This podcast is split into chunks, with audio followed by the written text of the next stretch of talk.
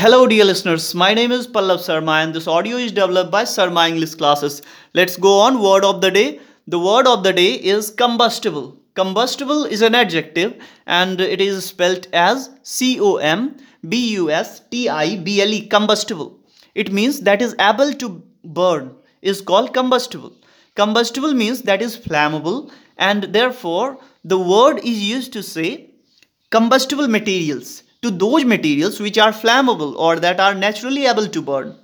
And you know one thing that is very interesting here the materials which get fire easily or immediately on exposure to fire, I used to say flammable materials instead of combustible materials. Do you know why? Because the combustible materials ignite with some efforts. It takes some time to catch the fire. So, in place of combustible combustible there is used flammable to say about something is uh, is highly explosive.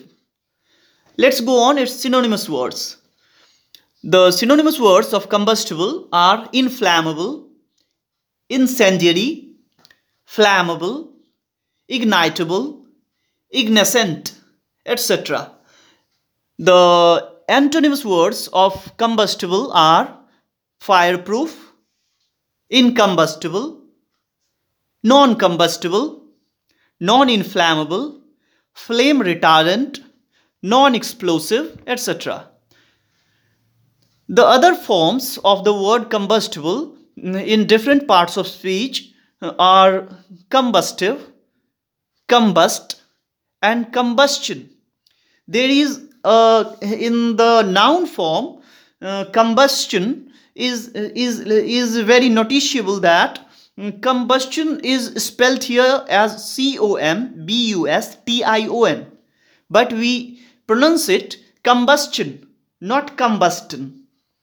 We often do mistake on it uh, speak it combustion. No it's uh, its correct pronunciation is combustion. C O M B U S T I O N combustion. It is the noun form of combust or combustible.